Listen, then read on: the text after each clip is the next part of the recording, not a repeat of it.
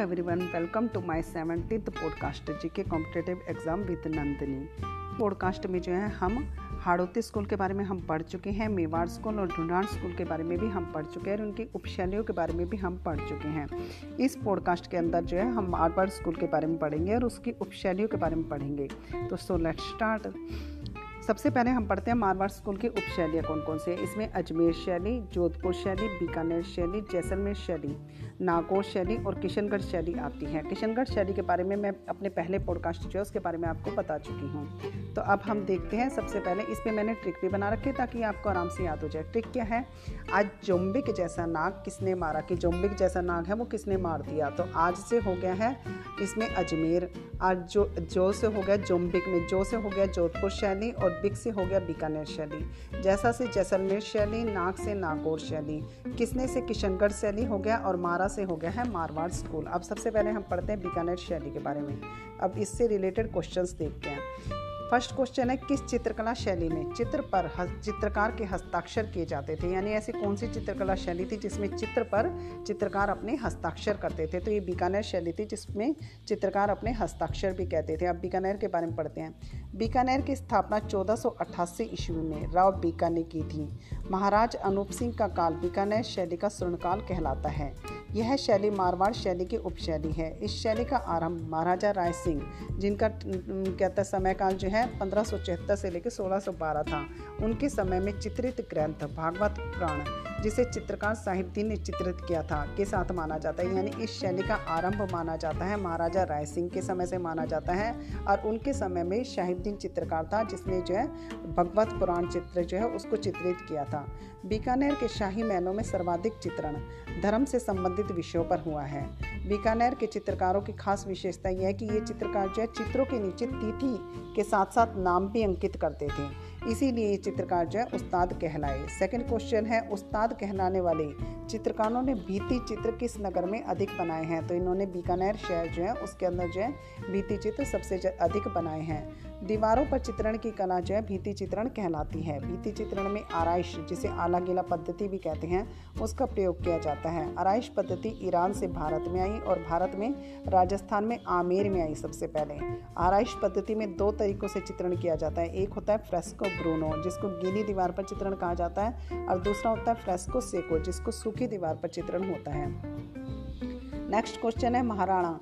राय सिंह के पुत्र कल्याणमल के समय में जोधपुर शैली पर किस शैली का प्रभाव पड़ना आरंभ हो गया था? तो ये मुगल शैली थी, जिसमें महाराणा राय सिंह का जो समय, महाराणा राय सिंह के पुत्र कल्याणमल के जो समय था, उसमें जोधपुर शैली पर जो है मुगल शैली का प्रभाव पड़ना आरंभ हो गया था। मुगल शैली के साथ साथ यह शैली द्रविड़ शैली से भी प्रभावित रही। महाराजा अनूप सिंह का काल इस शैली का स्वर्णकाल कहलाता है। इस शैली के प्रमुख चित्रकार हैं मुकुंद मुन्नालाल मोहम्मद शाह, जिन्हें नूर मोहम्मद भी कहते हैं, उस्ताद आसिफ़ खान, रामलाल, हसन, सुकनुद्दीन और अली रज्जा है। इस पर भी ट्रिक बना रखे ताकि आपको आराम से याद हो जाए। ट्रिक क्या है? ट्रिक है मुकुंद मुन्ना के नूर का असर और रामलला के हँसी का सुकून। मुँह पर राज करता है कि मुकुंद मुन्ना के नूर का असर और रामलला की हँसी का सुकून जो है, वो मुझ पर राज करता है। मोह पर मतलब मुझ पर राज करता है। तो मुकुंद से हो गया मुकुंद, मुन्ना से मुन्ना लाल हो गया। इसमें और नूर से नूर मोहम्मद हो गया है। असर से आसिर खान, रामलला से रामलाल हो गया है। हँसी से हसन और सुकून से सुकूनुद्दीन आ गया है। इसके अंदर मोह से मोहम्मद शाह आ गया, जो कि नूर मोहम्मद का ही नाम है और राज से हो गया है अली रज्जा। नेक्स्ट उसके बाद आता है, ये चित्रकार जो है मुख्यतः उस्ता कला व मथेरण कला में भी पारंगत थे। मथेरण कला जिसे मुनवती कला भी कहा जाता है। मथेरण परिवार पारंपरिक जैन मिश्रित राजस्थान शैली के चित्र बनाने में सिद्धस्त था। उस्ता परिवार मुगल शैली में चित्र बनाने में कुशल था। ऊँट की खाल पर चित्रों का अंकन उस्ता कला कहलाती है। बीकानेर चित्र शैली के प्रमुख पशु, ऊँट, घोड़ा, प्रमुख बीकानेर शैली जो के बीकानेर जो चित्र शैली है, उसके प्रमुख पशु तो ऊँट और घोड़ा है। प्रमुख वृक्ष आम है और प्रमुख रंग है इसका पीला व गुलाबी और हल्के रंगों का प्रयोग भी इस शैली के अंदर जो किया जाता है। नेक्स्ट क्वेश्चन है, बीकानेर शैली का प्रारंभिक चित्र। भागवत पुराण किसके समय में चित्रित हुआ था? तो ये महाराजा राय सिंह के समय में चित्रित हुआ था। इस शैली के चित्रित ग्रंथ भागवत पुराण हैं। उसके अलावा राग रागनी, कृष्ण लीला, शिखर महफिल, सामंती वैभव के दृश्य, वो भी इन चित्रों में आपको देखने को मिलते हैं। हाथ में फूलझड़ी ली हुई स्त्री और कृष्ण जी जो है, झूले पर भी जो है, इसमें चित्रित किए गए हैं। नेक्स्ट शैली आती है जोधपुर शैली। जोधपुर में मारवाड़ चित्र शैली का प्रारंभ किस राजा के शासनकाल में हुआ था? फ़र्स्ट क्वेश्चन है, इसका जोधपुर शैली का कि जोधपुर में मारवाड़ चित्र शैली, उसका प्रारंभ किस राजा के शासनकाल में हुआ था? तो ये हुआ था मालदेव के शासनकाल में। जोधपुर की स्थापना चौदह सौ उनसठ ईस्वी में राव जोधा ने की थी। जोधपुर को ब्लू सिटी, सन सिटी के नाम से भी जाना जाता है। मारवाड़ की कला एवं संस्कृति का संपूर्ण श्रेय राव मालदेव को ही जाता है। इससे पूर्वीय शैली मेवाड़ से पूर्णतः प्रभावित थी। उत्तर ध्यान सूत्र चूर्णी उत्तर ध्यान सूत्र चूर्णी चित्र राम रावण, सप्तसती चित्र राव मालदेव के काल में ही चित्रित हुए थे। राम रावण में सप्तसती चित्र जो है मेहरानगढ़ दुर्ग में चोखला महल में चित्रित किए गए थे। जोधपुर शैली का जनक जो है लोक कला को से माना जाता है कि भाई जोधपुर शैली है, उसका जन्म जो है लोक कला से हुआ है। नेक्स्ट क्वेश्चन है, महाराजा जसवंत सिंह व महाराजा मान सिंह का काल। किस शैली का स्वर्णकाल माना जाता है? तो जोधपुर शैली को माना जाता है। मतीराम व वीरजी भाटी, महाराजा मान सिंह के शासनकाल के चित्रकार थे। मतीराम ने रसराज चित्र चित्रित किया था। महाराजा मान सिंह के समय में जोधपुर शैली में रागमाला चित्र भी चित्रित किया गया था। रागमाला का जो है, कई शैलियों में ज़िक्र आता है। महाराजा मान सिंह के समय इस शैली में नाथ संप्रदाय के सर्वाधिक चित्रों का चित्रण हुआ। श्री कृष्ण लीला पर सर्वाधिक चित्रण महाराजा जसवंत सिंह के काल में हुआ था। पंचतंत्र चित्रांकन, आम का वृक्ष, ऊट, घोड़े व कुत्ते का चित्रण, पीले व लाल रंग की प्रधानता इस शैली की जो है मुख्य विशेषता है। मोहम्मद निहाल दे, ढोला मारू, कल्याण राग रागनी रूपमती बाज बहादुर, दरबारी जीवन, जंगल में कैंप रास्सी काट, ये सारे के सारे जो है इस शैली के प्रमुख चित्र है। कौन कौन से हैं? मोमल निहाल देव ढोला मारू कल्याण रागनी हो गया। रूपमती, बाज बहादुर, दरबारी जीवन, जंगल में कैंप और राशि ठाट, ये सारे क्या इस शैली के प्रमुख चित्र हैं। नेक्स्ट क्वेश्चन है, बादला नामक पानी का बर्तन कहाँ का प्रसिद्ध है? तो ये जोधपुर का प्रसिद्ध है। जोधपुर नेक्स्ट क्वेश्चन आता है, उसके बाद जोधपुर में राजस्थानी चित्रकला के चित्रों का प्रमुख संग्रहालय, जिसे महाराजा मान सिंह ने बनवाया था, उसका नाम क्या है? उसका नाम है मान प्रकाश पुस्तकालय। अब इसमें महाराजा मान सिंह के बारे में देख लेते हैं। महाराजा मानसिंह ने इस पुस्तकालय का निर्माण मेहरानगढ़ दुर्ग के अंदर करवाया।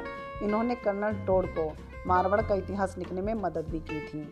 इस शैली के प्रमुख चित्रकार हैं बीरजी भाटी, मतीराम, छज्जू, शैफू, रतनजी भाटी, शिवजी और नारायण दास हैं। बीरजी भाटी का जो है, इससे पहले वाली चित्र शैली में भी ज़िक्र आया है। तो रतनजी भाटी और शिवजी और नारायण दास जो है, इस शैली के प्रमुख चित्रकार हैं। इससे भी रिलेटेड ट्रिक है, ताकि आपको ये भी आराम से याद हो जाए ट्रिक क्या है? वीर मतीराम ने छज्जे पर सफ़ेद रतन से शिव नारायण के चित्र बनाए कि वीर मतीराम जो है, उसने छज्जे के ऊपर सफ़ेद रतन से शिव और नारायण के चित्र बना दिए। तो वीर से हो गया है वीरजी भाटी। छज्जू से छज्जा, छज्जे से छज्जू हो गया है। सफ़ेद से शैफू हो गया और रतन से रतनजी भाटी।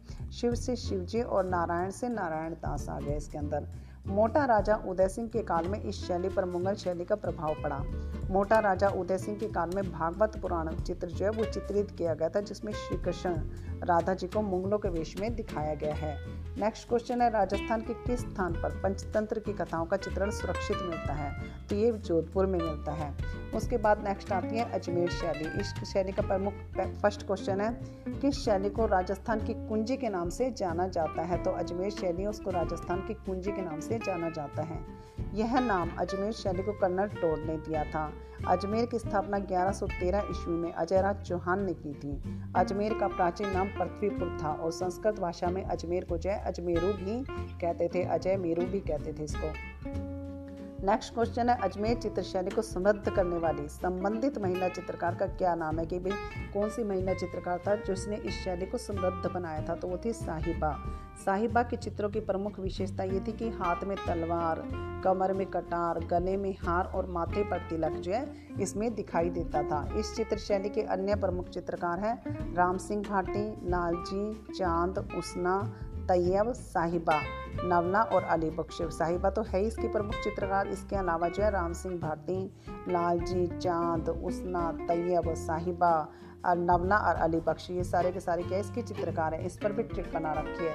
ट्रिक क्या है? रामलाल चाँद का हुस्न। और तैयब साहब जैसा नवला व उजला है कि रामलाल चाँद, रामलाल जो चाँद है, उसका हुसन जो है तैयब साहब जैसा नवलाल यानी नया नया लगता है और उजला उजला लगता है। तो रामलाल से क्या बन गया? इसमें राम से बन गया है राम सिंह भाटी और लाल से हो गया है लाल जी चाँद से चाँद हो गया और हुसन से उसना तैयब से तैयब आ गया और साहब से साहिबा आ गया है। नवला इसमें आ गया नवला से और उजला से अलीपक्ष हो गया कि उजल, जल और अल। तो उजला से अलीपक्ष आ गया इसके अंदर। इस शैली पर भी अन्य शैलियों की तरह मुगल प्रभाव अधिक रहा है।